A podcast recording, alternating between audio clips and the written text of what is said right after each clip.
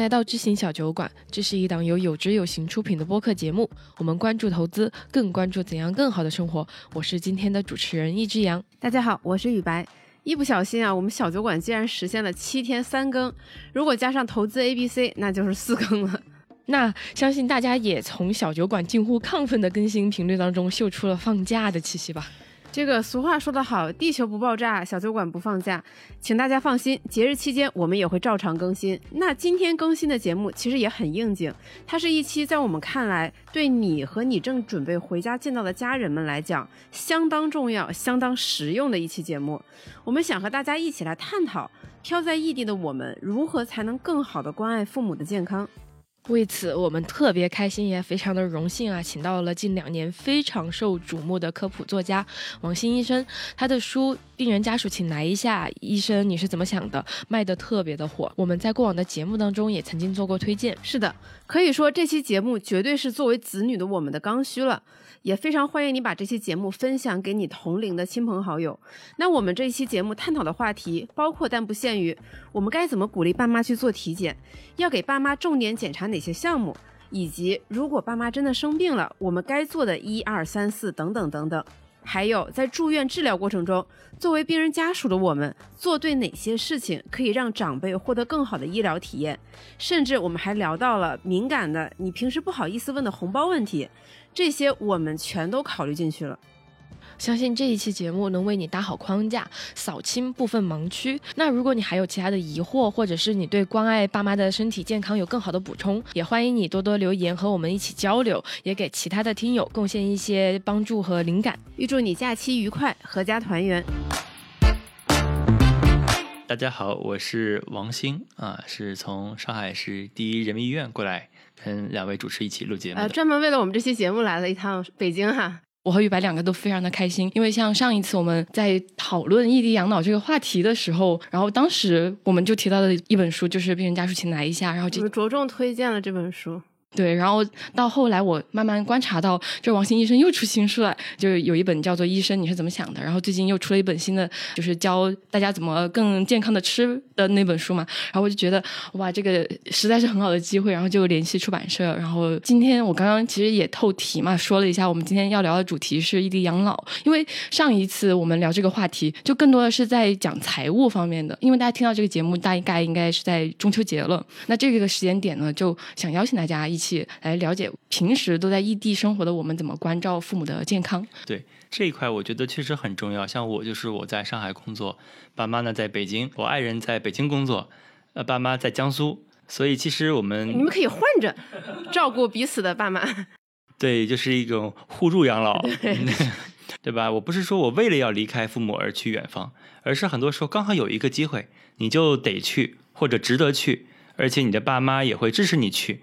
那你就会面临这种问题，但其实像父母身体上的问题，我觉得对我们来说更是一种不定时炸弹。往往当父母告诉你他有什么病痛的时候，一般都是大事儿，就大家都是报喜不报忧，没事儿互相不打扰。其实，在我们上一期那个节目里面，我们把这种状态取名为“养老蜜月期”，就是大家各自有自己的生活，然后互不打扰嘛。但是自自从我接触这个概念之后，我隐隐的就会有点担心，说我其实能实际上做些什么呢？就是这个蜜月期是父母还身体很健康，我们可能这个生活也上了正轨，事业上了正轨，大家在各自的生活轨道上运转的很良好。对，所以其实我上一本病人家属那个书呢，其实就是想。给一些年轻朋友一个叫预习的过程啊，好可怕！我能不能不考这门课？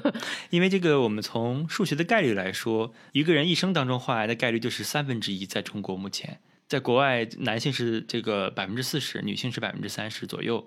那中国目前还是百分之三十，主要发生这个癌的时间段可能就是在六十岁左右，六十到七十，那基本就刚好是我们生活走上正轨，娶妻生子，三十多岁。然后呢，父母就开始是开始会患病了。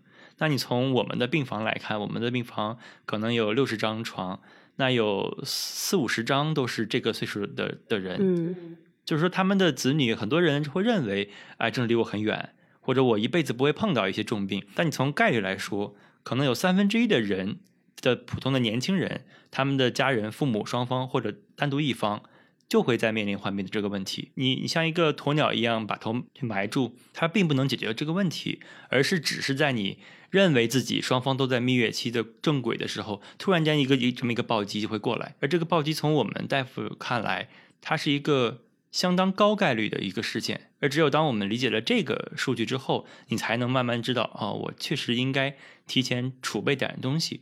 或者提前给我的父母去规划好一些事情，才能让双方真正的在这个蜜月期里去这个正轨去走。我觉得健康方面的储备，那第一步肯定就是体检。您平时是怎么跟人沟通体检这事儿的呢？比如说跟病人、病人家属，包括您自己的家人。你要说，如果是有一个病人的情况下，为什么说这本书呃病人家属是写给家属的呢？就是因为病人的家属他直面了这个疾病，他就知道这个病不是什么小概率事件了。也不是什么这个别人的病了，是我们家自己的事儿了。他就会觉得，哦，我爸也生了这个病，他的这个治病过程是怎么坎坷？我又是有所谓的这个家族史的人，那我就要做好体检。所以在病人家属这一块，我们其实不用做过多的铺垫，他们就自己会知道要体检。但是对于我们普通人来说，像我跟我爸妈的一个相处模式，我觉得有一个比较能借鉴的一个意义，就是那我爸就是抽烟。又不爱体检，所以呢，我就是用了一次的一个小谈判，就说你可以抽烟，但是你也有可能有结节这个问题，因为他哥哥是肺癌走的，所以既然你哥是肺癌走的，你也有可能有家族史又抽烟，那你是不是也有这个可能性？那你如果做完一个 CT，你没事儿，你继续抽，我不管你，那你有事儿，咱们就处理这个问题。所以呢，他做了一次，单位在补充报销，又给了点什么东西之后，好像还赚了二十。然后他后面第二年就会缠着我说：“我今天要不要再做一个 CT？因为感觉还是能够这个占到一那么丢丢便宜，而且还对自己有一点好处。”这就是人性啊！对，而且第二呢，发现这个肺里确实没有结节，很干净。他抽起烟来呢，就更放心。那你就说，就是我们如果以一个真正的说医生口吻来说，你就是不能抽烟。我给你讲一堆抽烟的不好。对吧？然后你就是要去体体检，你也不要跟我说为什么，你就必须得去。这样的话，老人反而会被你推到了你的对手这个手手里，就是骗子的那一方。他就会瞒着你，什么都不说。对，然后骗子反而跟你说：“你看这个大爷，你身体这么好，我们要不要吃点这这个药啊？”他会更愿意去接受骗子的话。什么吃这个药，它能净化你的肺部。对，这里有一个小的技巧是，骗子会用一个武侠里面的一一个思维惯式，就是他会有一种散结丸、散结散的这种药。吃完之后呢，人会排黑便哦，它里面可能掺了一些铁剂，吃完之后就会像吃血豆腐一样排黑便。对于我们普通的这个中国人来说，我们是接受了武侠电视剧过来的，我们都知道一个人如果吐一口黑血，就是排毒，对对吧？好有道理啊！他就利用了这个你排黑便这一点，告诉你，你看你毒排出来了，然后肺结节如果刚好没了，就说你看你是排没的，然后就开始一传十十十传百，就传播开了。所以在我们大夫看来，很很没有道理，但是呢，又很符合人性。对，就是乍一听很难证伪。对，反正我们就会觉得，我给朋友们的建议就是，一会儿我们可能还会聊很多一些小的技巧，就是不要先把你的父母当做你的一个对立面，就他是无知的，他不上网，又是老年人。有时候容易在很多的新闻下去抢这抢那，看起来就很无知、很愚昧。但其实你如果这样去跟他对立的话，他一定也不会听你的。比如像我，又是北大又是博士，我们家没有人听我的。但是你可以用一些技巧让他理解该怎么做，又不会被证明他是无知的。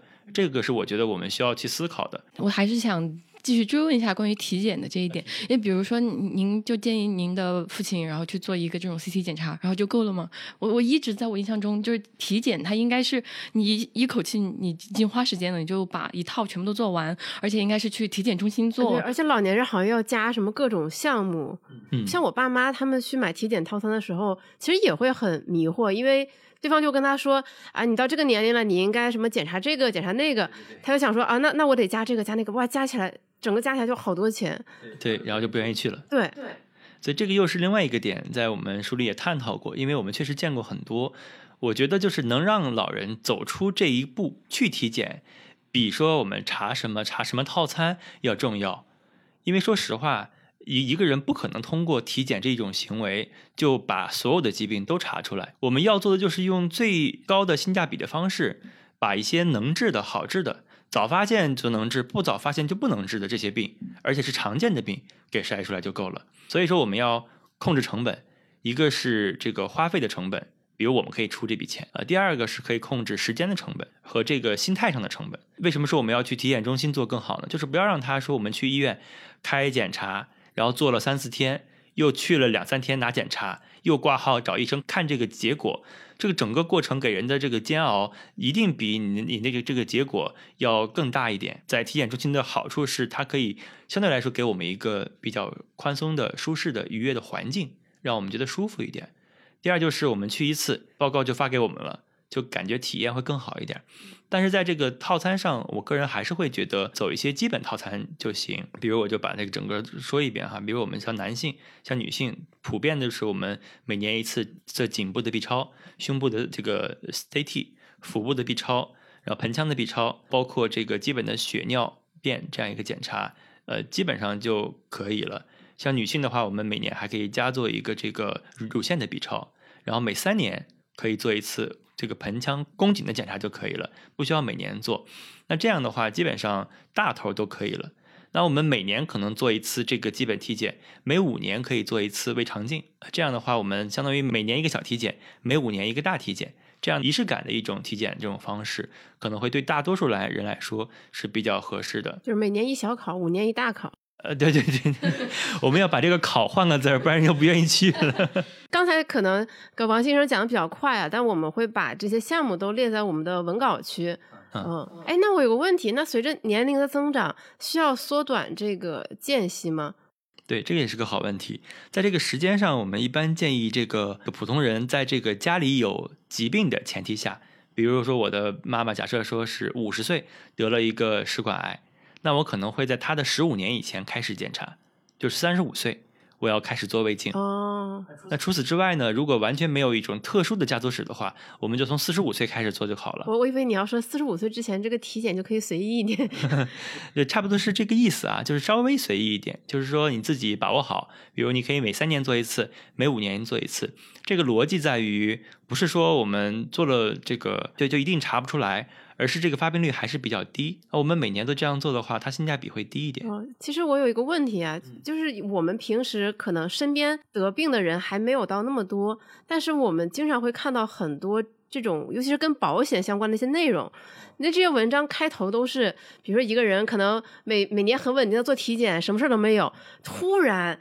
比如说开始吐血，或者是怎么怎么着，然后发现就是一些体检没有检出来，得了一些特别重度的恶性的疾病。这些文章它不仅会吓得你想去买保险，同样也会吓得你想说，那我做体检的时候是不是应该把什么这个叉叉癌提前的什么早筛？我不是我我我记不清学名啊，什么这个要筛查一下，那个要检查一下。就这样说哈，我之所以到现在都还是喜欢写书，也不太做这种这种自媒体，其实就是因为我不是那种。喜欢宣宣扬这种焦虑的人，我觉得人应该活得相对来说更有松弛感一点，可能会更舒服。我就说一句伪科学的话哈，就是你天天注意养生、注意健康、注意体检所获取的这个健康，那和你这种焦虑带来的这种一这样一个创伤，到底谁轻谁重，其实很难讲。我们在看到一些新闻的时候，作为医生，我们会解构这个新闻。像你说，很多人这个熬夜，所以得得了胃癌啊，然后这么多就猝死。对，然后猝死。我们经常会看到一个假设，一个明星猝死之后，第二天的急诊全是人，全是程序员来来来看这个心前区不适。呃，这种焦虑客观都会存在，但其实，在我们看来还是概率。我们在面对这些消息的时候，像谁说体检了没有查出来，这个当然会存在。因为你只有做了这个胃镜，你才能够查出早期的食管癌和胃癌，什么 CT、B 超都未必能够发现。那你说一个体检就一定要把所有的全加上才行吗？最后的结果就是所有人都做了，但是有因为体检出并发症的，也有因为胃镜穿孔的，都会存在。那你这个损伤就会加大。那在这种前提下，我们就需要让我们的生活再回到一个相对正轨的状态下。那我们要重新定义一下体检。这个定义就是：如果你家人得了这个病，那你现在回想，我当时要给他做了一个什么小的检查就可以了。如果你有这样的后悔，那你就应该做这个检查。而如果你要说因为家人得了一个胃癌，但是这个胃癌呢，前面所有的时候都没有任何症状，那每年也长期定期做这种碳十三、碳十四的这种呼气实验也没问题，最后还是得了胃癌。那这种情况下，你就放过自己，嗯，就不要让自己苛责自己，说为什么我没有逼他做个胃镜啊？还是要向前走。所以体检不要给他过高的一个这么一个定位，相相对佛系一点，相对松弛一点。我感觉对自己的身体可以佛系一点，但是对爸妈、对子女你很难。对，你肯定还是有很多那种愧疚、歉疚，就是如果我当时怎么怎么样就好了。这个会有，像我自己做的，说说实话，科普更多的不是关于科的部分，还是希望很多的这个年轻人可以放下，因为很多时候不是你的问题突。然变成一个佛学节目 就是你说你你要是当年你做了一个胃镜就可以了，但其实你要知道，劝一个老人做胃镜这件事情不是那么容易的。很多年轻人也也没有下定决心说，我明天要做个做个胃镜，也是拖啊拖啊拖拖几年，对吧？对，然后直到有一天听到了身边某个人的案例，然后才会下去做。对，才会去做，这个很难的。我们能做的就是让老人先去，你先把一些这个大头先查了，小头的一些罕见病，我举个例子，脑肿瘤。他也有可能得，但是脑我我们为什么不做常规体检呢？因为太少了，我们就放过它，我们就把大头的什么胃啊、肠啊、肺呀、先查了，没大毛病就先这样。然后如果有什么这个血里面的一些迹象，我们再详细的去查。所以为什么我们说做医生看起来老给我们开完检查，第二天发现查完一个又开一堆，我们的思维就是一步一步来的哎，。王翔医生，我有一个超级好奇的问题，就是你们医生也会讳疾忌医吗？当然会，我从来不去。啊，是是这样的吗？我觉得医生可能会经历一个过程，就开始的时候不是讳疾忌医的，开始的时候是学什么就去查什么。大学的时候我和高中的时候，我一直认为我是有毛病的，因为我一直吃吃不胖。哦，哎，这期节目到这里结束了。就当时我就就从初三开始就那时候还有点那个就是玄学，会觉得啊老天你能不能求赐我一个能够吃胖的身体，就老吃不胖。然后大学开始呢 就就开始查我是不是什么甲亢，是不是什么贫血。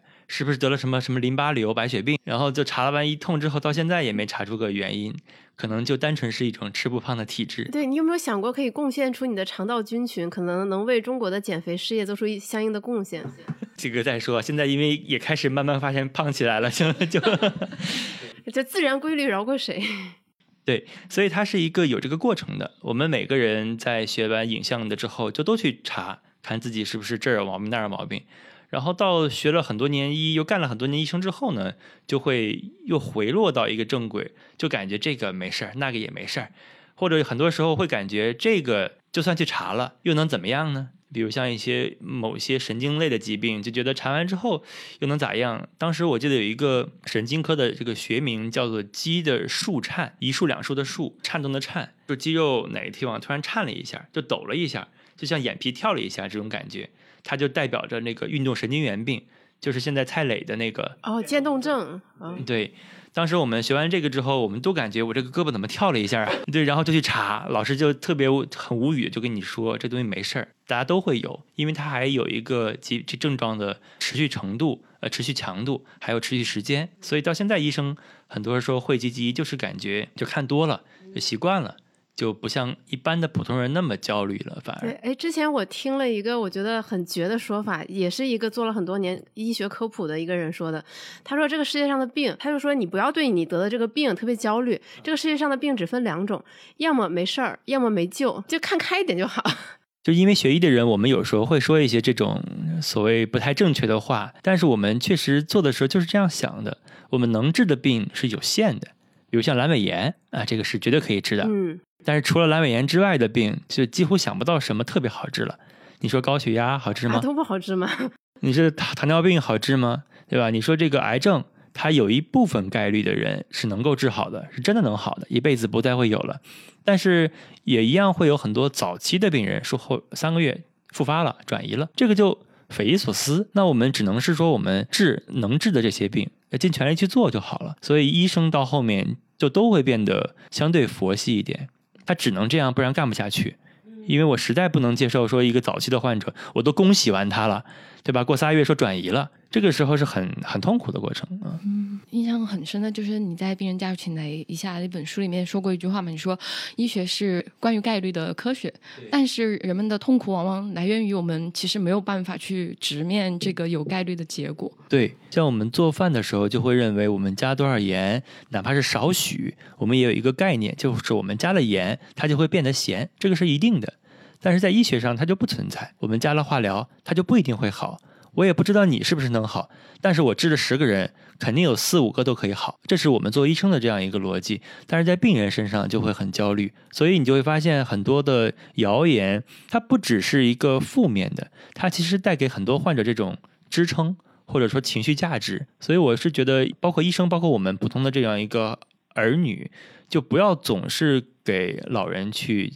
强调这个科学，哪怕是说概率，你告诉他有百分之九十九的概率你可以好，病人的话第一反应就是我是不是那个百分之一？嗯，这是病人的思维，因为他害怕，对吧？所以我们要打引号，要像骗子一样去跟别人做这种科普，或者说给老人做这种宣教，才可能好。我觉得听下来，我觉得对病人家属来说，其实对他们提出了更高的要求，因为你不能。完全把自己带入病人那一方，那样你很容易变得很情绪化。你也不可能完全站在比如说医生完全完全科学的那一面，就是你要协调好这之间的关系，你要照顾好病人的情绪，同时也要和医生尽可能充分的沟通，探讨治疗方案以及未来这个病情有可能发展的各种可能性，就感觉真挺难的。所以我就就觉得你那本书特别好，就给病人家属了一本可以参考的指南。对，主要是希望病人家属能够先照顾好自己。对你先把自己站住了、站稳了，心理疏通好，你再去照顾别人可能会更好一些啊。嗯，那这本书出版了之后，你应该也收到了很多这种比较暖心的病人家属的反馈吧？哦，我还以为收到很多版税呢。啊，那应该版税也不少吧？没有没有，我们就是说收到了很多很多，包括我还有那种患者的那种那种微信嘛，也会加了很多微信，直接给你送锦旗啊不不会不会，对我来说最主要的就是他们的感谢，就是说我没有什么问题，但就是感谢你，我看了这本书，要不就是我觉得放松一点了，要不就是我放过了很多年前的那个自己，就是当年做觉得自己做了很多错事儿或者很愧疚，现在我感觉我也没有那么多错，我觉得我还行，这个我觉得都是很暖的。还包括一些从监狱里面的人给我写的信，就都会觉得这个一本书可以打开很奇妙的一些链接，而这种链接，说实话不是说什么锦旗啥的这种可以去物化的，而就是感觉我干的这个事儿还挺有还挺有意义的啊，就很开心，嗯嗯，然后就变得更加高产，连出两本儿。呃，对，其实第二本是我们在去年的上海那段时间，我因为被关了，所以我就开始写。我那个写是我这个对抗那种 那种那种生活状态的一种方式。嗯，甚至还成为了这个漫画作者那本书的，对吧？就是有有一些非常简明实用的图，就是那个医生你是怎么想的？我还有一个问题啊，就是其实我们刚刚说到体检，我觉得这是一个成本，还就不管是你要花的呃时间去说服他们，还是你要一些金钱，然后这样去说服父母，那有没有什么就是我们可以平时给爸妈打电话的时候，就是可以问诊的一些术语呢？就是有哪些关键的关于健康的问题，我可以打个电话，然后就确定一。下他有没有在说实话呀？他最近身体怎么样啊？对这种情况，其实我们是有两类人的。首先，不能默认为大家都是一个非常完美、和谐、双方互相支持的一个家庭状态。呃，我突然感觉有点像分诊台。分诊台，对对对，然后进入一种那个叫什么小丽来帮忙啊，或者什么什么调解节目这种氛围。因为还有一些父母，他会是另外一种状态。他会喋喋不休的跟你讲很多很多他的不舒服，今天是这儿，那明天是那儿不舒服，然后你就会慢慢觉得，对吧？我这个也不能帮你什么。你以为就是你听多了狼来了的故事？对，然后你就感觉这个东西老了都这样，然后你就会感觉不不愿意去沟通。所以两种类型的其实都存在。我们就说，如果对于这个双方都是隐瞒、报喜不报忧这种来说，那我们其实觉得最好的办法就是回去看看，你看一眼就都知道了。然后家里的生活状态，老人的这个生活的起居的，包括这个平时的这种行为，你都能感去感觉，到底他的这个过程当中有没有一些像健忘的一些存在？因为像我们现在很多人会意识不到老人的一些叫阿尔兹海默症的一种蔓延，它可能是非常非常多见的，而只是我们很多老人他不显示。只是在突然间走丢的时候，我们才去朋友圈全程去去抓这这个爸爸妈妈。但其实你早发现的时候，其实早能看到一些迹象，比如健忘。那你就可能可以带老人去医院看看有没有这个相关的这个问题。那对于另外一种，就说老人总是在抱怨，抱怨完他这个不舒服之后，一定会抱怨他的来源，他这个头疼了，肯定是因为昨天你爸又气到我了，或者谁的这个房子有没有分给我们，总之就是家里那点事儿来回来去去说，这个也很常见。那这种办法，我觉得就是带他看一次病，大夫说没事儿。那就先没事儿，就也别再说啥了。反正咱们看过了，如果这个需要的话，咱们有什么变化，咱们再去看。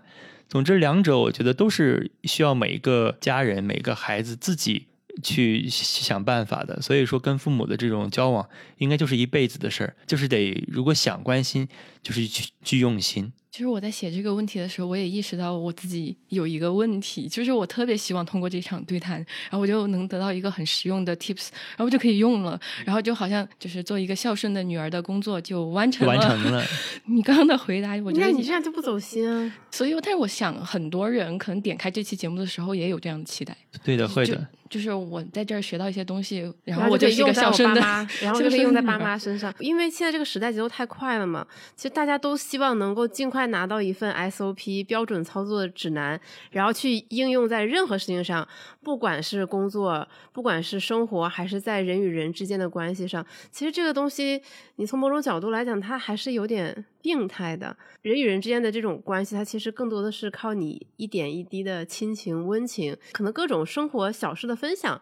积累起来的，它没有那么多标准的话术。就其实我给大家分享一下，为什么说我是一个比较喜欢给人出主意的一个医生，就是包括很多人会家人要走了，还有两个月会过来问我该怎么办。所以呢，我是一个有一个具体的一个一个案例，我才能给出一个具体答案的一个人，所以才不能红。红的话，你必须得 有 SOP，对吧？你要渲染情绪才能红。前一段时间就是有一个。这个家人去问我，到底她她婆婆这个病要不要治？还有另外一个她老公她妈妈这病该怎么治的问题。然后我就会听完之后，我就会感受到，其实这家人是很有爱的一个家庭。她的这个媳妇儿对婆婆是很爱很爱的，很感激她帮她带孩子等等的。那么他们就是问我，她婆婆这个病该怎么治的时候，她很多话都会双方夫妻双方都在暗示，到底能不能就不治了。因为他们不希望让这个婆婆再痛苦，因为已经是做了两次的两种方案的化疗了，但是他们没没有一个人敢说，就是我能不能就就别化了？因为任何一方说，比如媳妇儿说，就会担心会不会被人家说不愿意治，然后做儿子这么说呢，那会不会也会被别人说他不孝顺？那双方都在觉得这么折腾老人又过意不去，所以都在祈求。一个答案能不能就不治了？那其实你看，大夫在这个里面，很多时候我们就是要这个不叫见人下菜碟儿，而是要这个我们要看他的具体情况，因为他已经接受过很多治疗，他现在可以不治了。而如果家人也愿也不想治，老人自己也不想治，他就是一个这么一个很好的一个这么一个结局，就寿终正寝。那在对于另外一拨人来说，如果你能够明显感觉到双方都有一种很强的求生欲，无论多少种方案。哪怕第六种概率只有百分之一，我也愿意试一试，因为我就有我要留下来完成的一些使命。比如说我们的孩子要出生啊，我希望看他一眼。那么这种情况，你就要给他出主意，我们怎么样能够再多活那么几个月，能活一年。那么就是你对于每个个体来说，我们的答案都特别不一样。你刚刚那个例子，我觉得我听下来，我觉得太理想化了。嗯，对，大家刚好想法也很一致。对，然后病人本身也不是很想继续治疗，家属也是这么想，他希望病人少受一些痛苦。我也不知道在节目里说合不合适啊。我很想举我家里的例子，就是我外婆。九十八岁了，前两个月回了一趟老家去看他。就是本来他的身体其实是挺硬朗的，然后我妈妈放暑假回去看我外婆，就会发现说，哎，我外婆好像脑子突然变糊涂了。就比如说她晚上会自己跑去，就是去客厅里去找吃的，然后甚至就是非常的不优雅的，甚至用手去伸到糖罐里去抓糖吃。老家的亲戚就会说人老了糊涂了，然后我妈就会觉得说他的行为很反常，就带他去做检查，就发现他脑部有积水。就在猜想，有可能是过去不知道什么时候，也许摔倒了，但是身边的人没有人发现。然后当时那个医院的医生让他去做一个开颅的手术，九十八岁，然后头发都剃光了，然后在上手术台之前。后来又发现他心脏不太好，然后就终止了。我妈妈又发现说，我外婆有了非常非常严重的带状疱疹，而且你想，老人到那个年龄，皮肤已经没有什么油脂了，她得了带状疱疹是每分每秒都是极度的瘙痒疼痛，特别难受。就你看到她，你会觉得说，我们没有任何的办法帮助她消除疼痛，最多给她一些止疼片。很多亲戚，包括我。我外婆的妹妹都来来找他嘛，就说：“哎呀，咱们这一辈子也够活了，对吧？要不咱就别留恋这个城市了。”当然，因为是他亲妹妹才敢这么说，我们可不敢这么说。然后我外婆说：“我不，我要活着。”嗯，对，嗯，她还有非常强的求生意志。就作为家人，真的你就觉得很难受，就你会听到他一直在说自己很疼，晚上不断的起来。我妈妈陪他那段时间，几乎二十四小时没法合眼，就因为一直在照料他，不知道怎么办，然后看到他就会很难过。对，我觉得这种故事就是很真实，每一个家庭都会发生这种很真实的故事，它才有意义。因为你想，他只有很关切他的妈妈，很关切他的外婆，才会去了解这个事情的这个始末，而不是把他像刚刚那样理想化成。对吧？谁愿意治，谁不愿意治，里面都是很细节的、很微妙的，而且在变化当中发生的。所以，就像刚刚讲的，我们没有一个 tips，你要真的是关心他，就多问多聊，你自然会找到一些方法，可以做点什么事儿的。基于我我刚才分享那个故事，其实还是有一个疑问。我是因为这次回去，我才意识到带状疱疹对于老人来说是一个非常可怕的一个疾病。它不会让你致死，但是它会让你的生活状态变得极度的糟糕。我就在想。有没有哪些就是事情或者是病，是我们作为家属可以提前去盯一下老人的？就像带状疱疹这种，如果我们能够去更好的观察老人的状态，能够避免他们得上这种能严重影响他们生活状态的疾病。嗯，带状疱疹可能相对来说比较难，因为它就是一个人的免疫功能低下的时候容易得的病，所以当一个人的营养状态、免疫状态。相对不足的时候，每个人都会得这个病，可能，所以对于老年人来说，这个病是很常见的。但是我们有一些病是有办法的，你会发现糖尿病的患者，糖尿病现在在老年人当中占大概三分之一，甚至更多，糖耐量异常呢可能占一半以上。那如果糖尿病的患者，你就会发现我们穿的什么鞋，有有什么外伤，都是会引起糖尿病足的这种这种发生。还有像老年人的泡脚，因为他糖尿病之后感知会下降。所以泡脚的时候感受不到水温，那所以你可能拿一个开水，它去泡脚也感觉挺舒服的。那这样的话呢，脚就开始破了，开始出问题。所以在具体的这种有一些疾病的基础上的时候，我们就可以相应的去学习这个病和它的一些相关性，这是比较直接的。还有像高血压这种问题，还有像血糖的这个问题，就是有一句话叫“宁可这个十年高血糖，也抵不上一天的低血糖”。你就十年的过程当中，血糖都是稍高的。这个损伤可能是持续累加的，但是很慢的。但是有一天突然间低血糖了，可能瞬间脑就出问题。所以糖尿病的患者还要揣一块糖，免得低血糖。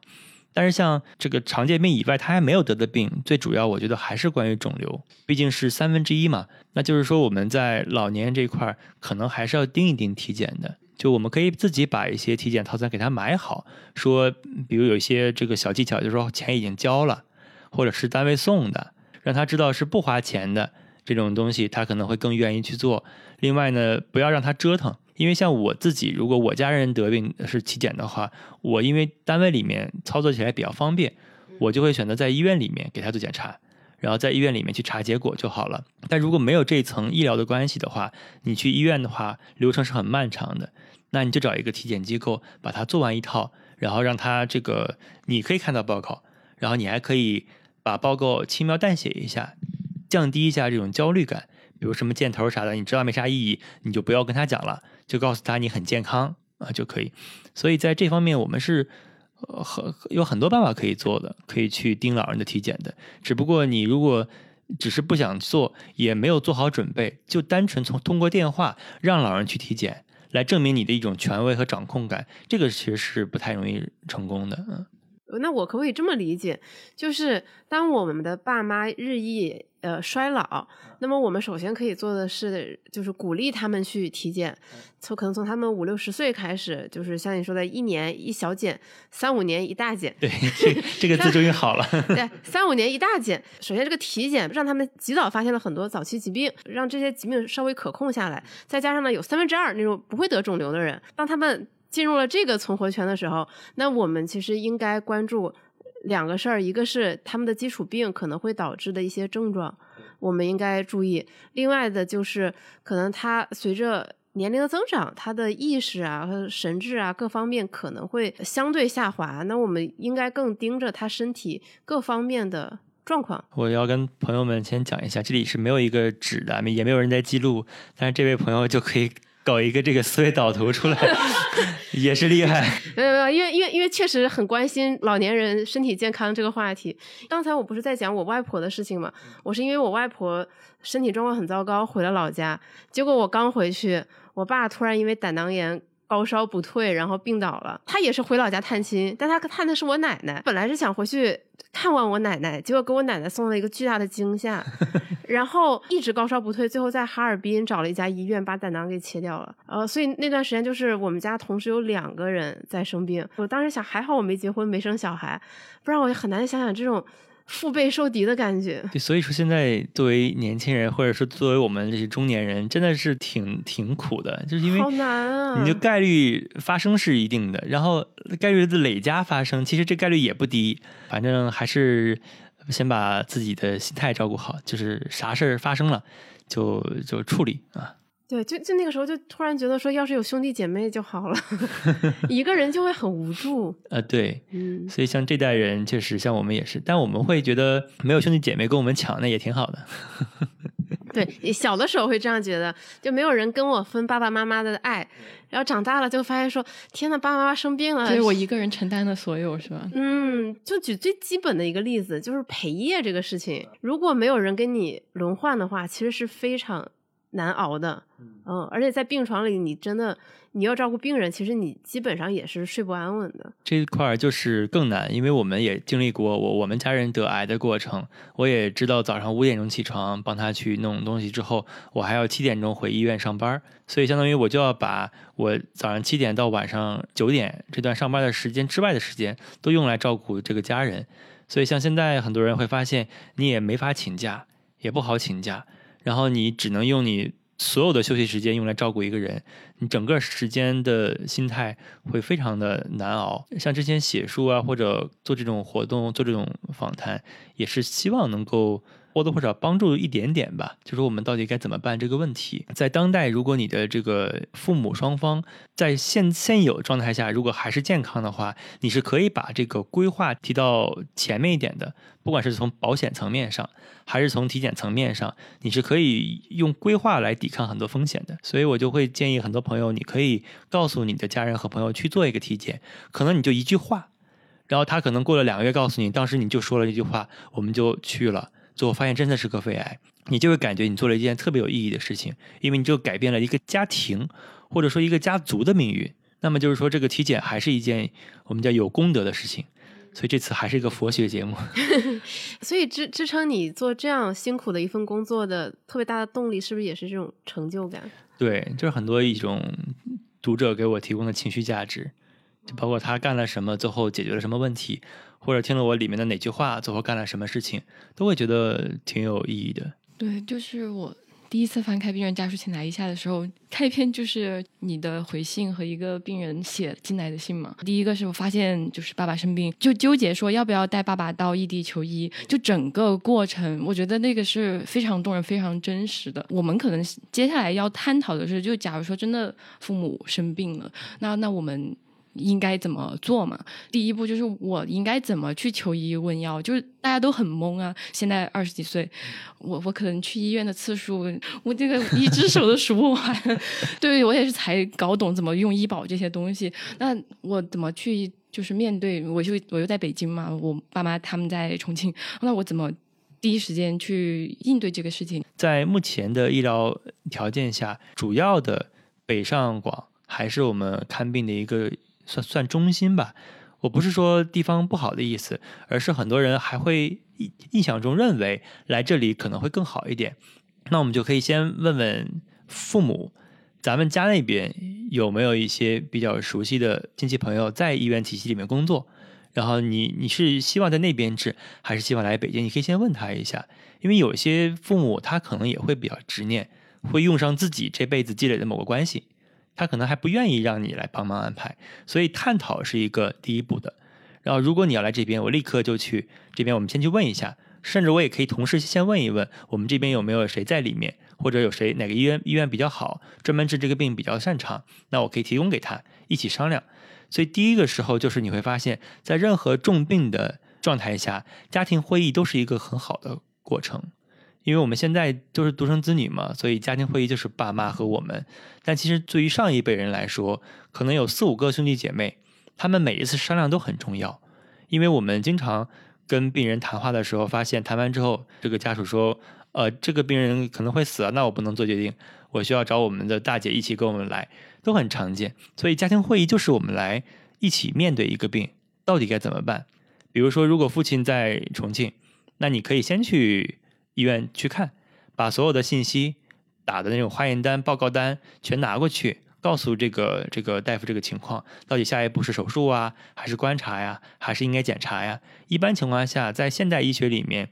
除了极少数疾病之外，比如像皮肤科、眼科这些当面面诊之外，很多疾病是可以先通过一些检查单，像肿瘤就很正常，就是通过检查单获取一些信息的，就可以避免这种舟车劳顿。另外就是我们在现在还是比较鼓励叫做第二诊疗意见的。我们有一本书，就那个施永刚写的，叫《无国界病人》，它里面也会提到，很多时候医生是有错的可能性的。对吧？我们所有书的前提都是真实世界，就医生可能是错的。那我们找第二个医生帮我们在判断的这种时候，他可能就规避了很多第一医生的错误，第二医生的过度医疗的这种嫌疑，都可能会通过我们找第二诊疗意见给规避。如果两个医生同时认为应该手术，那可能这个要手术的概率就很大了，我们就更放心一点。所以这个叫第二诊疗意见也是很重要的。对，这个我要插一句，之前在网上看过另外一个帖子，就说自己。挂一个科，结果挂了这个科好几个医生，然后呢，第二个医生就说：“你不是在 A 医生那里看过吗？你怎么又来我这儿？”然后那个那个医生就是态度很不好，然后底下大家就说：“那你你你你傻呀？你为什么要在一个科室挂了这么多个医生？就可一只羊薅羊毛，就是应该去别的医院去看一看。”你说特别对，因为就是前一阵子有一个姑娘也会问我，在一个我很熟悉的医院，那个两个医生我也都很认识，她就说挂了 A 医生。然后呢，A 医生太忙了，挂不上号了，然后只能挂 B 医生，问问下一步该怎么办。他默认为一个科室里面找哪个医生都可以，但是 B 医生就会拒绝，会拒诊，也不会写任何的意见，因为 B 医生是 A 医生的学生，或者某种某种关系，然后他就会觉得，如果他让你手术了，我让你手术，就像我抢他的病人；我如果不让你手术，好像我在背后说人家不对。所以医院体系好复杂。医院就是你要知道，所有的不管是医院还是任何的一个行业，都是相似的，人之间都会有这种人性的存在。所以我们的第二诊疗意见一般指的是两家医院的独立的医生。那你在一个医院里面，一般情况下两个医生也不是不能看，但通常来说，两个医生在一个科室里面，他给出的答案应该是一样的。这个才说明这个科室它是一个有流程的、有常规的科室。他也不好意思给出完全不一样的意见。那不一定，因为他可能他看你的时候没有看你以前的这种这种这种检查或者就诊意见，他只是给了你一个他认为的这个对的意见。你发现哎，两个医生说的都一样，你就会认为这个科室一定是挺好的，因为它很很有规范。但如果一个科室挂了两个大夫，给的答案完全不一样，你就会觉得这个科好像也不太对。呃，这个其实是也是一个判断。医院和科室的小小技巧，那就刚刚说到找完这个医生之后，我们才可以往下一步走。就到底住院的时候，我们有没有一些呃朋友亲戚在这个医院工作？我觉得这些就是关于人情和熟人社会的事情，也这个没有必要去探讨。但我们就说，如果你想把这个事情做好的话，很多细节都是可以考虑的啊。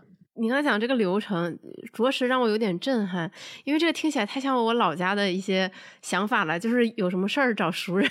啊，这个是最后，就当你先把医生确定好之后，你再去找这个熟人好一点。而不是要反过来。反过来的话，有的时候你会发现，就别人跟我说的是什么熟人，我就会先作为一一个医生，我会先判断这个熟人的远近。明白。基于我个人的生活经验，我会发现其实还有另外一种现象，就是你会发现你的亲朋好友，大家都会觉得说我生病了，我就要来北京，就是不管大病小病。然后北京的人又觉得说，呃，我要挂就挂三甲，然后就会导致北京的三甲医院就是号是非常的难抢。但其实它可能会存在一些资源错配的问题，就也许你的病你在你当地的这个好一些的医院也能看也能治。呃，只是说我们今天聊的更多的是可能，比如说像肿瘤这种重大的疾病，那他可能确实得考虑到这种中国最核心的一些医疗资源。对你来的时候，如果觉得很难挂的话，你确实可以先挂普通号，就是北京的三甲医院的普通号，他们也很好，而且可以第一先判断明白你这个病到底是不是挂这个科，你别挂错科了。像有一些乳腺科的挂我们胸外科，因为他认为乳腺长在胸的外面嘛。也也很合理，也很合理，对。但是他就会先挂错科，耽误半天时间。然后第二呢，就是你可以先开一些检查，然后这样的话也可以节省一点时间。因为你在北京，一方面他病人很焦虑，嗯，你我我们大夫不会认为说一周的时候、两周的时候肿瘤就长了，但是病人他很焦虑。第二就是你你你在普通门诊开完检查之后，你一边做检查一边去挂那个专家那个号。呃，这样的话可能也也是一种办法。这个流程梳理下来，是不是就开始进入那个？首先，先家庭会议，确定这个到底病情如何，这个医生的确诊意见是什么？就是这个病情没有严重到说一定要去这种，比如说北上广深这种大城市的大医院，比如说我们。飞回当地也好，坐车回当地也好，陪爸妈在当地去就诊问诊，然后提前锁定好就是靠谱的医生，可能是一个比较好的选择。如果确实是非常重大的疾病，且我们所在的城市或者是大城市的某个医院的某个医生特别好的话，那我们我们就。想办法去找这些资源关系，然后帮助爸妈，然后一起的这样的求诊。对对对，我觉得就是这样一个过程。对我感觉我过去半年就是为了这期节目准备的，先体验了很多生活。对，这体验的时候，因为我爸爸是那种非常急性的胆囊炎嘛，嗯，他这次得了胆囊炎之后，他才告诉我们，他大概在七八年前查出过胆结石，我和我妈从来不知道。他的理由是。那过去几年，这个好像没查出来，他就当做这个事儿不存在了。我们，你想，我们是探亲的时候他突发疾病，其实约等于你在旅游的时候生病。然后我们就非常紧急的在哈尔滨住了个院，当时医生说要让他必须得手术，不然的话，万一胆穿孔。就会非常的严重，然后我爸非常不情愿，他觉得说啊，这能行吗？我回广州吧，这个广州他也比较熟悉，又是个大城市，这哈尔滨医疗资源你也不熟，各种唧唧歪歪。我我说你要这么考虑这个事情，你做这个手术最坏最坏，他可能做的不是特别好，特别成功，但是你要不做这个手术，你就你都走不出这个医院，所以我们还是开开心心把手术做了嘛。结果。我觉得在哈尔滨做这个手术，我觉得是，我觉得我有史以来体验最好的一次医疗服务。就那里的医生护士都特别的 nice，只要你能在病床上完成的事情，他从来不会让你动弹。包括你去拍 CT 这种，他会提前排好号，等快到你的时候再叫你。就整个体验非常的丝滑，然后术后愈合的也很快。然后我我爸三天就出院了。哇，这家医院赶紧有个名字吧，那个赶赶紧过来。就是 海医大附属医院三院，嗯，非常感谢他们。啊，还没来及送锦旗，是我的不对。那你们可以下次约李清晨老师的节目，他是在海医大二院，好像是。哦，嗯，对，就是这种有一个小的技巧，就是我们刚刚探讨的这种看病的流程，属于那种大病、很重病，我们有时间去思考跟这个判断的时候，这个是我们刚刚这个流程。但是在急症这个上面，其实就像刚刚这个这个例子，你没有这么多可以讲的。急症就是你要相信医生。而这个胆囊炎，说实话，胆囊手术是一个全国、全世界最基本的一个手术，它不存在说谁比谁多个孔、少个孔这么大的差别，是大部分医院都能开展的。而且现在医疗技术真的进步的好快，在我们普通人外行的脑海里，切个胆囊好大的事情，然后医生给我一展示，只要在你肚上打三个小孔，它就能切掉了。对，胆囊手术就是第一天做，第二天恨不得都快快可以出院了。其实医疗技术真的进步的很快，就我们作为外行，我们我们平时是没有感知的。而且还有一个点，就是给大家提供一个我个人的一个偏见，这个没法证实也没法证伪啊，就是在呃，我们说这个三年的这个之后，很多的地方的医疗还是明显会更好了，就是医疗资源有一个明显下沉的趋势。就是你会发现，以前地方，比如像一些二线城市，他们做手术可能都还是往北上广跑，但是在这个疫情之后，他们可能就不跑了，可能发现在当地做也挺好。第二，就是在当地做久了之后呢，当地的医生技术也变好了，因为次数变多了，次数也变多了嘛，对所以他们也会有更多的病人的群体就能能够留住这个病人了。所以这个其实从长远上看，应该是一件好事儿。就是很多的二线城市会发现，我们在自己家里家门口做，报销又好，照顾又方便，也是可以的。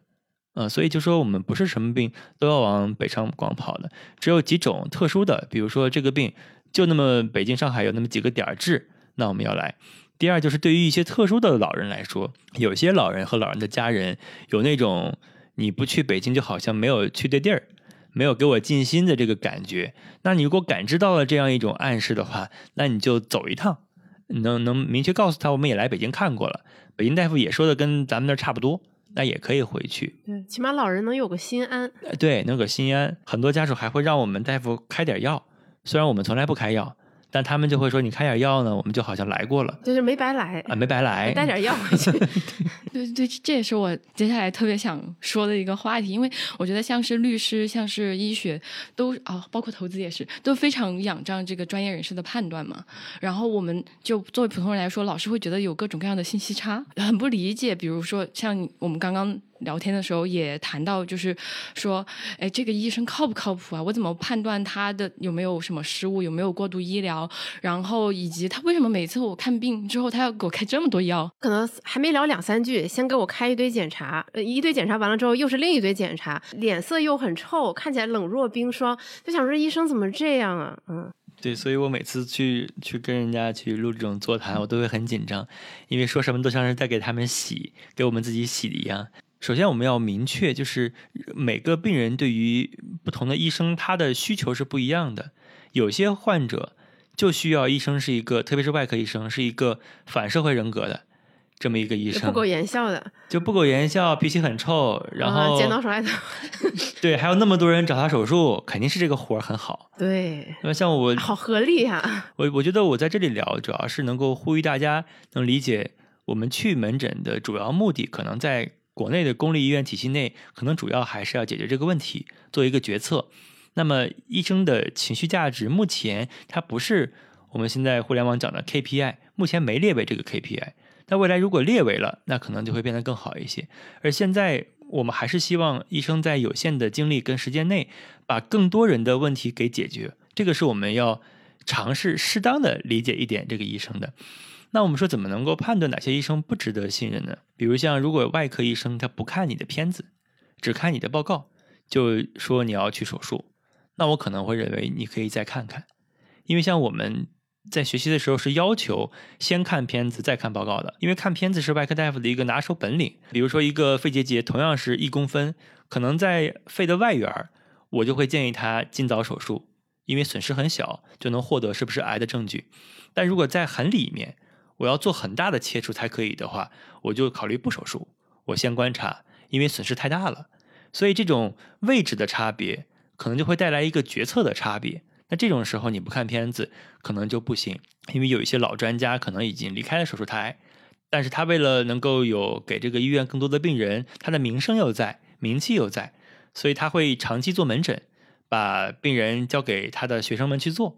但这种话，我们就会认为你找谁看门诊，找谁做手术，未来还找谁复查，这个是一个最好的一个结果，因为大夫跟你都很熟，他很了解你。那第二个就是，如果一个医生把你总搞错一些很低级的错误的话，那我认为也是可以 pass 的。比如像去查房的时候，或者去在门诊的时候，会会认为把你的这个开药开到别人身上啊，或者把你误认为是某个别的病人，或者把你的报告给拿错拿反，或者漏看了某些报告，这些的话会让我觉得他不够细致。那我也是可以从这一点去 pass 掉这个医生的。具体哪个医生好，我不知道，但是我们首先可以先排除掉一些不好的。那另外就是一个最后的一个小技巧，就是外科医生，我还是那句话，就是如果字写的好一点的话，其实是会有加分的。一方面就是有可能说写字好，有可能他的手比较巧；另外就是我们都会认为一一个医生能够把字都写好的，那可能对自己还是有要求的，那可能对手术这种技艺上还是有要求，而不是会凑合的。因为像我见到的，几乎所有的比较有名的好的外科医生，字都很漂亮。想成为一流的医生嘛，首先要写一手好字，开始 PUA 后辈。对，这是一种很片面的一种偏见啊！我们只是从往结果往回推。对，我觉得其实还有一个迷思吧，就是呃，可能我们的父母他们就像于白之前说的，他们老家的说法，就觉得好像这个，但凡我大病小病，我只要生病，我如果不找熟人，医生就不会精心给我看，更不要说做手术的时候会精心的做了。这个是不是也可以跟大家辟谣一下？我因为我看你书里面那一段，我其实有受打动，就是这个医生只要是在给你做手术，就不存在说什么你不给我红包，我就给你。你少切两刀去哦，这这个我又要结合我个人的经历了。我发现住进病房，每一个病人和病人家属，大家最关心的话题就是一个：要不要给红包？对，都会问这个，以及怎么给红包。然后我们家就非常绝望的发现，没有机会给红包。就就是一开始大家在讨论嘛，因因为都要签那个不收红包的那个协议嘛。作为病人家属想说，哎，这个东西肯定就意思一下，对。然后后来发现说，哎，没有机会见到主刀医生，这可怎么办？没有机会塞红包，尤其是病人，病人他作为一个当事人，他就特别觉得说，你要不塞红包，你就是对我的不关心，你是不是不爱我？然后，但是我们用理智来想，他收这个红包，首先你跟他不熟，他收你的红包。他其实对他来说，对他未来的医学生涯是一个巨大的污点。万一你之后怎么怎么样，那他过去寒窗苦读这十几年都白费了。就是于情于理。这个医生他肯定不愿意收你红包，就是我们从情理上来推，什么情况下他有可能收你红包？就是你们俩本来就很熟，关系很近，你觉得给了一点钱，你心里更踏实，那他可能会勉为其难在事前先收下，可能事后还会退给你。但是大脑真的赚了好多，我想了一下，我觉得人家医生不收红包很合理啊。对啊，这谁知道这风险几何？对呀，就收你这么点钱，就是撑死给个几千，为你这几千辜负我过去这么多年的努力，就是没有必要。但是病人肯定听不进。反正最后我们整个病房就没有一个人给成红包，然后手术做的也非常的顺利。我感觉雨白今天主要负责承担一个社会田野调查的一个小样本，集中了所有的。哎，我我是很爱做田野调查，但是如果没有发生在我身上，那就更好了。对，其实这个问题又是一个所谓的医生的丧命题。就就我来说，每次的发言都是很很小心，所以我也会选择书书这种形式，因为书的话我可以写的更全面一点。而不会被剪成一条条的被弄出去，说啊，王兴说应该收红包。好，这句话就不会剪到那个高光亮点上了。这个问题就是我们是呃，先解决一下刚刚那个雨白的这个话题。你会发现，同床们经常会讨论这个问题的重点在哪里？他不是在讨论要不要给红包的问题，他是在探讨你别人给了没有，对不对？你别人怎么给的？给了多少？啊，那我就不比别人少。呃，这个问题就解决了。那如果别人给了五千，我给了五百，那还不如不给，对不对？好像就我这个亏欠家人一样。所以家属的探讨主要就是这一块。但其实我要还是说一句实话，就是我们听众里面肯定有给过红包的，也肯定会有给成过的，也可能会有没给成过的。也一样会有刚刚讲的这个一个例子，就是呃医生收了，但是又给你打过打进那个住院费里面。我们给不给红包，在我一个外科医生看来，可能差别不大的。就对于这个病人来说，差别不大的，基本没有任何差别。只有什么差别？你你要说这个红包太小了，就是我唯一的差别是，可能是体验和情绪价值上的。比如说，你未来可能想问我一个什么事儿，问我这个病理出没出啊，什么时候复查，给我打个电话，我可能会在这个上面给你多一点照顾。或者说，你要说什么时候来复查，我给你加个号，这种流程上的体验会好一点点，是有可能的。要不然的话，大家不会探讨给给不给这个问题。对我们说的是理论层面上的问题。对，那第二就是我在医疗层面上是不会有什么改变的。第一，我不会省什么东西。比如说有什么术前的检查、心电图啊、超声啊，呃，就可做看起来可做可不做的，我都还是要做。不管是熟人关系，还是你给不给什么红包，最后出了问题，那你再往回倒，这种不合理的医疗流程，伤害的是病人自己。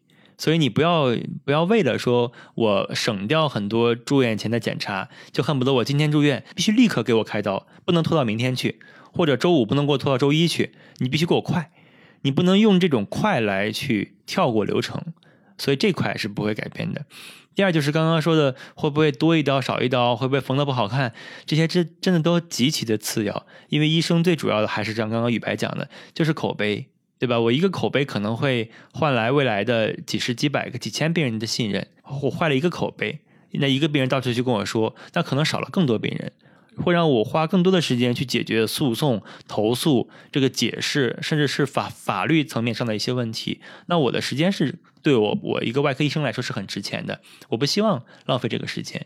所以在流程上、体验上可能是有改变的，但是医疗这种结局上，我真的认为，我到现在也会这么认为。我我我也不是说故意去说一句正确的话，我就是认为是没有差别的。所以你如果说我担心家人会不会没有给这个大夫就对我们不好，这个担心可以是没有的。我中学时期最好的一个朋友，他其实就在四川读博士嘛。我也知道他是研究什么医学相关的东西，但是没有当医生。他每次我妈就是做完检查之后，他就说：“你把那个检查报告发给他看一下。”我就会觉得很不好意思，因为我会觉得像律师和医生，我觉得是最敏感的，很容易。觉得自己像工具人，比如说我和你的确是朋友，但是你动不动就发一个什么检查报告，好久都不说话，然后突然发一个，这个千万不要。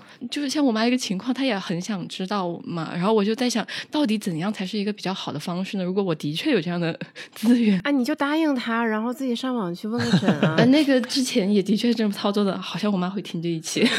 啊，对，对不起，阿姨，不是我，我不是这个意思，就是你妈妈说的话肯定是。真理啊，你就应该按他说的做啊！这么快就改回来了。对，这个其实是这样的，我我还要强调一个关于这个微信问诊的一个分寸感的问题。这个其实是挺会让一些医生反感的。呃，我们刚开始成为医生的时候，很多人会给我发微信，问问问我能不能医院里立刻给他找个医生看一下，然后我就会很尽力的去找，呃，求人家大夫能不能帮我们加个号，然后再回微信的时候，人家说已经找别的地方看完了，这种特别常见。然后反复了几次之后，作为一个医生，可能就慢慢的会有一种防备心理了，就你到底要不要找我？所以在我们找一一个医生问的时候，你首先你自己不要做出那种找很多医生问的情况，这个其实是对你问的这个人的一种尊重。呃，我知道你很急，想多问问几个人，但是你问的时候，如果你真的问了很多人，你也可以跟他讲一下，我也在同时问问别人，让一个医生不要误认为你只信我，因为当我认为一个人只信我的时候，我给予的这个回馈可能是不一样的。然后，当我同时被你伤害的时候，这种伤害也是不一样的。那就是说，你在问医生的时候，你还要明确这个人到底是不是这个专业的。如果他不是的话呢，你只要问的是一些流程信息是可以的。比如说，你那个医院谁看这个比较好一点？然后你能不能给我建议一下，在北京或你那个城市有没有哪一块哪个医生就专门擅长这个东西？那我可以自己去看。然后不要提什么帮我挂号、帮我加号呃这种问题。如果真的对方有或者合适的资源，他可能会主动说。但你如果直接说你帮我挂个号，很多医生还是挺抗拒帮人挂号。帮人排队，就这种事儿的，就是我觉得要获得好的医医院的治疗，好的医生的对待，我或甚至说你希望获得一些情绪价值，在专业判断之上，我觉得首先你得做一个好病人，而不是说通过这种就是一劳永逸的方式，就是觉得说我给完红包我就大爷的怎么随便问啊什么的。然后我觉得就平时就包括跟医生的交流当中，必须要注意这种分寸感嘛。你刚刚说的其实挺对的一点在于，我们要学会做一个聪明的病人。这个我一说，有很多人可能就会去反过来 diss，说你不把大夫做好了，你凭什么让我们做一个好病人？这个我能理解，但是其实我还是一个实用主义，我就是不管别人怎么样，我要把我家人的病解决，就我要做一个聪明的病人。所以我就是说，现在有很多的聪明的家属。都聪明到什么什么地步呢？就是给大夫送锦旗，他不送红包，送锦旗，也不送什么杏林圣手这种，就送一个靠谱，送一个六六六。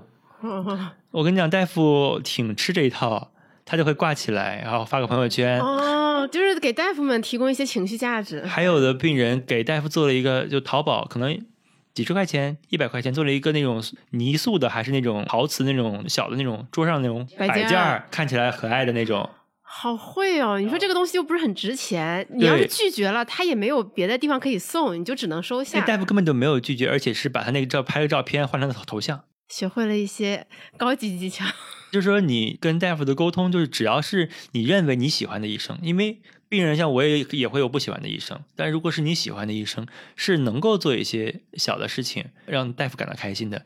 还有就是我那个书里面，就是有人看了我的书来成为了我的病人，然后他就会发一个朋友圈，然后因为他不希望让别人知道他妈妈得癌，他妈妈也不希望别人知道，就希望。就正常，不要知道我得病了最好。然后他就发了个朋友圈，说今天的桂花好香啊。就这个朋友圈的那个那个时间，就是刚做完手术，我告诉他们这个手术很成功，那他就发了这么一个朋友圈。他的那种满足和那种那种快乐，也是可以通过朋友圈传递给你这个这样一个医生的。这种小的细节其实也很重要，因为像我就说我给病人做完拔管换药操作，可能只有不到十分之一的这病人会跟我说谢谢。可能剩下都是觉得我花了钱了，你也该给我这么干。呃，确实也是花了钱了，我也该这么干。但如果一个病人说谢谢你们辛苦了，我就会觉得挺好的，这是一个很很愉悦的一个一这么一个交换。我给你提供了这种服务和和这所谓的 care，那你给了我一个这种这种谢谢，他也很开很开心。所以大夫有的可能要求很多，但有的可能要求不高。对，其实其实王鑫医生刚才说的这一些，并不是说你可以用你你你要费尽心思去送医生一些便宜，但是又很有心心思的小礼物，而是说其实医生。虽然是他的职业，但他可能也是希望能够多获得一些正反馈，比如说谢谢，比如说你在沟通中对他们更多的理解，你表达了你对他们的信任，或者你只是分享说手术成功之后你很开心、欢欣雀跃的心情，这对医生来说都是一种抚慰。真的，有一个患者给了我们科的医生跟护士做了一个相册。就在病房陪床的时候，刚刚那个雨白说的陪床，然后就没事儿嘛，就拍拍照片，护士换输液啊什么的东西，然后很多护士还会偷偷说，会不会这个人在偷偷取证什么，未来告我们？哦，对对对，我上一次陪我妈去医院的时候，就是护士就说你不准拍照，就医院对对对，很怕这种的。他就是默默的拍那种很远的镜头，然后呢，最后给了我们做了个相册。那个时候很多护士就会过来看自己有没有上镜。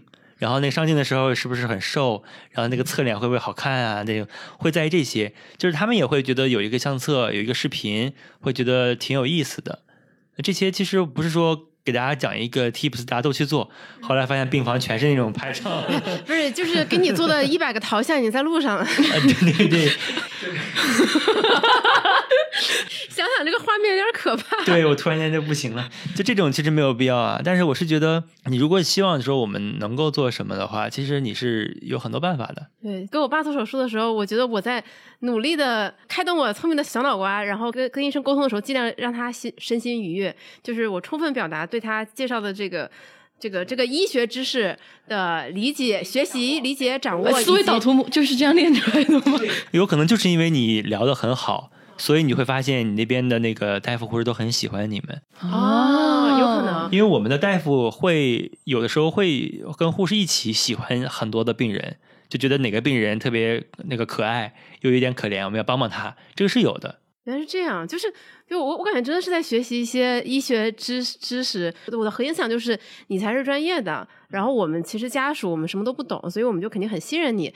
然后我也明白你刚才讲的这有可能的并发症，那出现的话，咱们就根据不同的情况就解决嘛，就就这么简单的事情。对这种话术，大家可以真的背下来学习一下。这个就是我谈话的时候比较喜欢的一种呃家属的反馈。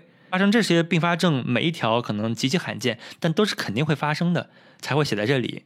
但是我们谁也不想它发生，而且如果经常发生，我们也不需要做这个手术了，都是极罕见的事情。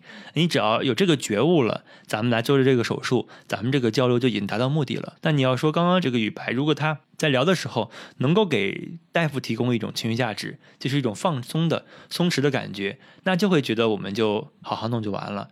那如果来的时候就很紧绷。说啊，我我那个谁在你们医院当什么当什么主任呢？就是有一种威胁的意思。那大夫其实不是很很买账这些，所以在聊的时候，我的个人判断就是，我作为一个医生，我会聊的让我觉得有一种很暖心的感觉，跟很多别人谈话，我会觉得聊完之后，对方和我都会有一种暖心的感觉在流动。你能感觉到对方也也是这种感觉，那这个谈话就觉得很愉悦。但如果谈完之后觉得这个剑拔弩张的，后面的就恨不得他赶紧出院，就不要再接触了。病人是能够给大夫反向提供情绪价值的。对，因为我觉得一个疾病的治愈，它是需要医生、病人和病人家属三方联手协作的。所以就说为什么我们到现在我们还会做医生，即使我也会面对病人拿着手机就对着我拍视频的，或者录音的，或者说跟别的大夫产生一些矛盾，我要去评的。我作为上级，我需要去评的一些很剑拔弩张的这么一个状态，但是我还是觉得这个职业吸引我，是因为就像我们做作者一样。就你还是会有帮助到很多人，即便有很多人不喜欢你，你还是帮助到了很多人。那这种帮助的感觉还是会持续给人这种这种动力去做的。也也是这个动力让你不断的写出一本又一本的书。后面应该不会再有了啊？真的吗？大家要珍惜，啊赶紧去买。对对对，在对社科这边这三本就到头了，后面不会再写科普哦，以后以后就写医学专著。不不，我好像应该是要继续写小说，是不是？对对。哦，可以可以，可以，期待小说。对，就是我还是会希望通过一些嗯方式，就是我擅长的方式，呃，写一些就是普遍的社交媒体，像微博啊、小红书不太能够，呃也不太好展示的东西。就是尤其是你刚才提到说你写书的原因，我就觉得很有趣，因为很少有人会想到这么深，觉得自己必须通过更丰富的内容把自己的呃所有的考量写清楚。因因为很多人都会觉得说，可能写微博啊、小红书啊这社交媒体、短视频啊，它可能更更快、更省劲儿、更轻便、更容易吸引眼球。但你会选择做稍微重一些的事情。对，我不太喜欢吸引眼球，而且写小说主要是因为这个最开始写作的初衷就是，有时候生活和工作的不如意呢，总会创造出一些作者。就是我的人生信条就是，任何得罪过我的人呢，都不能够活着走出我的小说。原来平时的平易近人背后是这样的一面。对，就是我觉得刚刚其实关于怎么样能把这个病给治好，这个体验好一点，那剩下的还有一个很重要的问题，我觉得去医院它只是治病漫长过程当中可能十十分之一的工作量，后面还有非常多的你要复查啊，然后你要在居家照顾啊，这种就是有哪些出院之后我们可以利用的资源呢？这块就是非常的匮乏。前天还有一个老师是一个科普协会的一个主席，你可以理解为一个医学类的这么一个主席，他应该有很多的社会资源才对，但是他就会问我该怎么办，因为发现没办法，老人还有两个月的生命，说是，但是在哪儿住呢？在家里住又不会弄，又怕他万一在家里走了，第一那个家里会害怕，嗯，对，而且就是也是因为这个担心，我觉得很多人都很想在尽量长时间的住院，总觉得我我三天我做了手术，哎，这么大一个手术，我三天就出院了，然后他就会有点不放心。但是出院家里又不会弄，然后社区医院好像就其实之前节目里面也聊过嘛，虽然说我们能肉眼可见的社区医院很多，但真正走进去的很少。所以其实就是通过很多的我们的人来解决这个问题的。像你刚刚说的是术后，那其实你你的主刀医生，你你能不能加到他的这个微信或者管床医生的微信，其实很重要，因为他真的能帮到你，主要是帮你告诉你这个没事儿。你其实就放心了，对不对？比如说伤口有点、有点、有点出水儿，一般我们就会认为没事儿啊，换个药就好了。但是家人就会觉得不会是感染了吧？会会不会破了呀？所以他如果看个照片，告诉你没事儿，那就可以解决了。但如果你要是在社区医院的话，找另外一个医这么一个医生去看，他会一个拒绝的态度，就你不是在我这做的手术，你就不要来找我，我也不想为别人的事儿负责。这个我们会有这种医生之间的这样一个默认的一个这么一个事实，我我我们不会去给别的医生的结果去背锅擦屁股，所以还是希望你回到那个医生那块儿去看。那么就是说，你可以到那那个医生的门诊去看，如果有条件的话，加一个微信。但是我们还是要注意一点分寸感，首先不要没有没有告知的情况下就直接打电话，而且是不分时候的。那么也不要给大夫这种过于紧迫感的这种这种提问，比如说大夫啊，你赶紧告诉我这什么吧，我们不然都已经要买票去了，你就必须要十二点前告诉我们，不然我们就来不及了。不要给大夫这种有紧迫感的这种回答，会让我觉得我回你吧，我会觉得你要老这么着，我每次都得这么回你。我要是不回你吧，我又觉得过意不去，就会很难受。而且因为不只有你一个病人，大夫可能要面对几十个、几百个病人。像我们会觉得，不是说这一件事情我们做不到，而是我们担心，如果这样做之后，你以后还会这样做，一百个病人都会这样做，我就受不了了。所以这种分寸感还是要注意一下。另外就是像对于一些晚期的像临终关怀类的病人，那我们就说目前在社区的资源可能不是那么的多，而且很多的家属不愿意让病人走在家里，一个是怕那个家里如果有人去世的话，虽然他不算凶宅，但是家人会觉得有点有点避讳，所以会希望病人走在医院里面。但其实我个人的观点是在临终这一块，我还是觉得大家能够在家肯定是最好的，就是把医院当成你的你的一种工具，把医生当成一种工具人，用他们来解决问题，而不是把问题交给他们。所以只是让他们解决疼痛啊、呃积液这些问题就好了，但主要还是在家里去去陪伴。在临终这一块，我会觉得未来中国可能还是需要有更多的人加入这一块。上海有一些这种试点，就忘了是叫临终关怀还是什么的社区，它还是机构，它是提供这种服务的。对，我会觉得未来我们的老龄化会很严重，在二零四零年可能会有更多的比例成为老年人。那可能我们现在想搜一个咖啡馆，可能搜个美团，搜个大众点评，就出现一批，我们去一家就好了。但是我们搜一家，说我们可以去那儿输输营养液的，躺一躺的，或者解决点小问题的这种医院，这种社区中心。可能不是那么容易。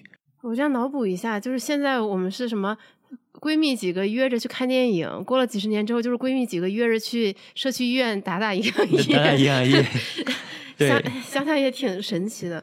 上一次我跟陆明教授聊到就是城市的这个问题的时候，其实也有提过，就是老人洗澡的这个问题。就是老年人洗澡是个非常非常大的问题，尤其对于行动不便的老人，你你作为子女，尤其是女儿，你其实你很难。帮助一个老人实现一场洗澡，而各个城市能提供老人洗澡的机构是非常少的。我记得之前还有一篇全网很火的一个报道，好像是威海还是哪里，还是青岛，有这么一个就是私人建设的机构，他到处跑去给老人洗澡。然后当时想说，天呐，就一个城市有这样的一个机构。这个报道就能火成这样，那说明我们中国这方面的措施，这种服务设施是有多么多么的欠缺。这个之所以欠缺，是因为我们当代的老人他们的照护都是由我们的父母来完成的，我们的奶奶、姥姥都是由父母来照顾的。父母，特别是母亲，特别是女性的照顾，呃，我们都知道她是没有报酬的，而她的工作量是极大的，而且对于一个母亲自己的心理的这种损伤，对她的时间的剥夺，其实是一个很不公平的状态。而这个收益，你要说每个月五万，其实都是值得的。但他们是没有报酬的，也没有尽头的，所以这种没有尽头的照护是最煎熬和绝望的。那如果我们未来我们是独生子女的时候，我们来照顾自己的爸妈，我们还要上班，你这个时候就不敢想象。所以未来我还是不断的呼吁，甚至以后也会自己加入一些在临终这一块的，特别是肿瘤这一块的一些工作。我觉得如果能够尽可能的提供一些家庭的帮助。至少是信息上的，比如说你这种情况可以用点止疼药，可以在家里干点什么，可以吸吸氧，不需要去医院，那可能就减少了一次或者几次去医院的这种奔波和劳累，我觉得都是有价值的。所以刚刚你这个问题，我觉得，呃，在这种平常的手术上的照护，我们如果有条件的话，尽可能在住院期间还是跟大夫护士保持一个比较好的这种联络。如果像像雨白一样跟大夫的关系还挺好的，你就顺势问一下，对吧？大夫能不能我们加您个微信？那我保证不会打扰到你。如果实在发生一种特别那个麻烦的情况，我可能会用微信的形式跟你讲一下，您方便的时候再回我就行。这样的时候，我觉得一般情况下的医生不会特别的拒绝。所以你会发现，很多我们国内的事情，它不是通过真正的制度和条例让我们要求怎么怎么做的，而是很多地方是有缓冲的地带的。就你天天想着我要见那个医生，我很喜欢他，然后病人也很想见那个医生，很信任他。我带我妈妈一起去看一个医生，我们都很快乐。医生看我们说啊，你还在呀？这不是不是什么你还在？这医生就可以不用。又来了呀，挺好挺好。好像怎么都不太对。对，确实有一个病人会每一年春节的时候给我发一条消息，就是就跟我报道一下，说我还活着。他会说写的很明确，说我今年我还活着，就意思就是当年我已经觉得我要死了。但是十年了我还活着，就跟你报一下。所以我觉得，如果好的医患关系，它会让我们的体验变好，甚至医疗上一些小的不愉快的点，比如挂号没挂上、排队排太久、窗口的那个太凶，我们觉得也都能够理解和接受。但如果关键的这一环节总是会充满了错误，比如医医生又把你搞错了，明明要给给你开的输液答应你的，又忘了开了。你跟他说了医生，我妈妈有糖尿病，要开什么药，他可能今天又忘了开了，明天又忘了开了。那这种医生，你就会觉得嗯不太想信任他。那你可能未来就有选择的情况下，你可能就会选别的医生去看。我还是说，就是医生跟患者之间还是有一种有一种缘分存在的。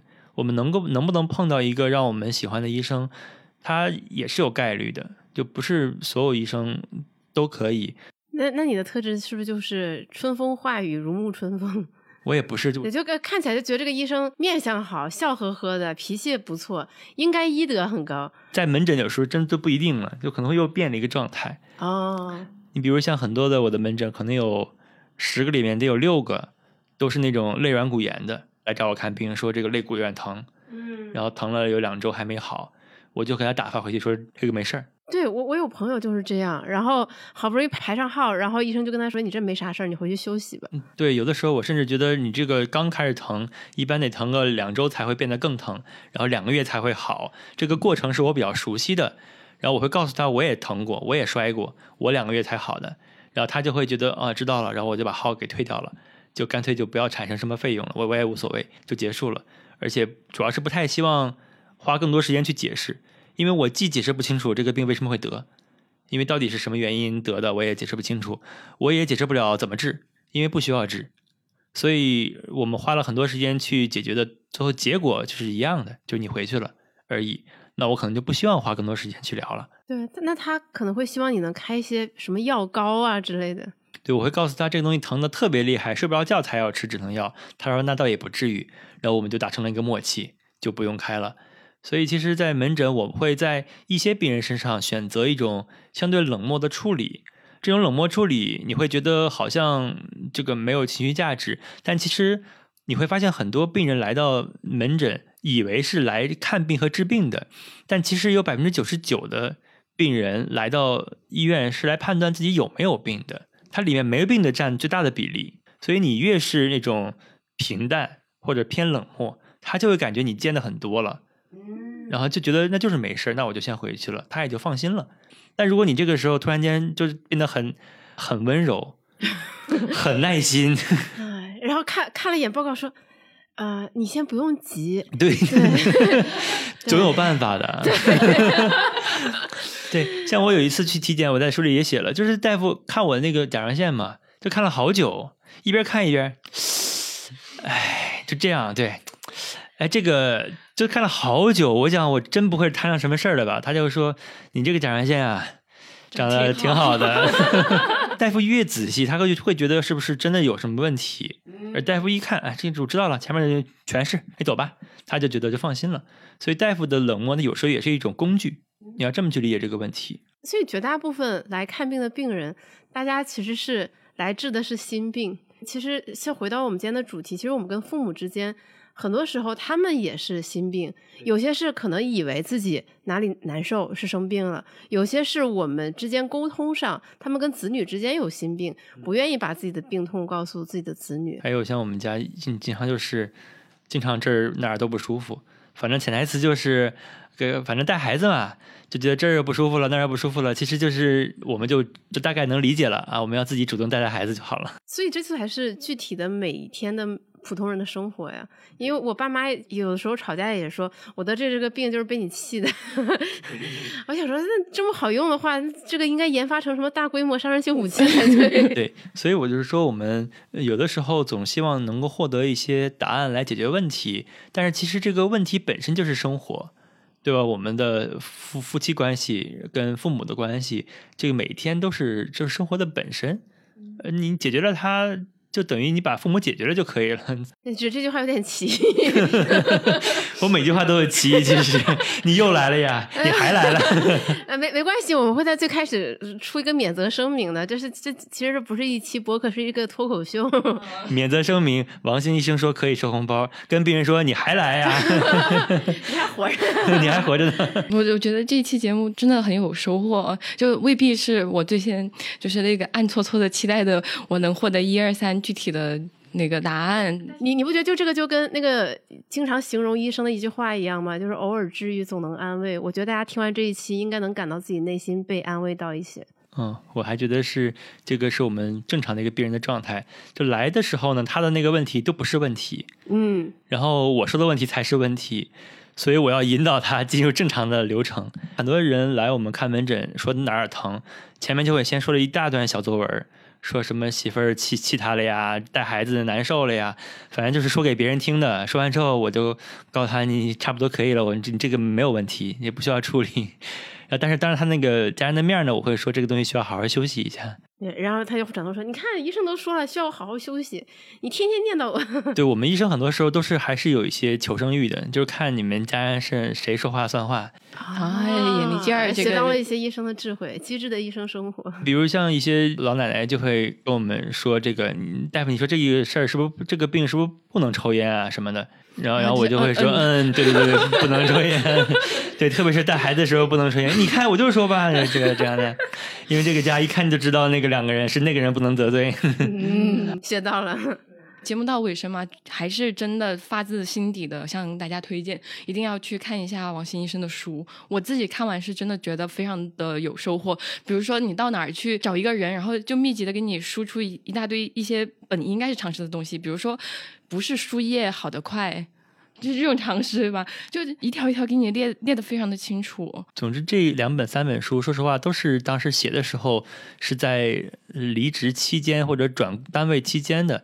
那个时候总会觉得以后也不一定当医生，就敞开了写吧。所以写完之后，就继续开始当医生了，有一点小勇敢的。就自己表扬的话，不是说写得好，是有一点小勇敢的。因为体制内的医生很多时候是不能讲很多的话的。那我之所以选择这个出版，也是因为我希望能够尽可能的坦诚的把很多事情给讲清楚，又不是希望去。揭黑的视角去去污名化某某一些群体，而是希望我们能够一起能够获得比较满意的医疗状态。本着有勇气这一点，还是可以可以看一看。非常的谦虚，还是非常感谢王鑫医生的。好的，那谢谢王鑫医生，我们这期节目就到这里了。好，呃，对，充满了欢声笑语。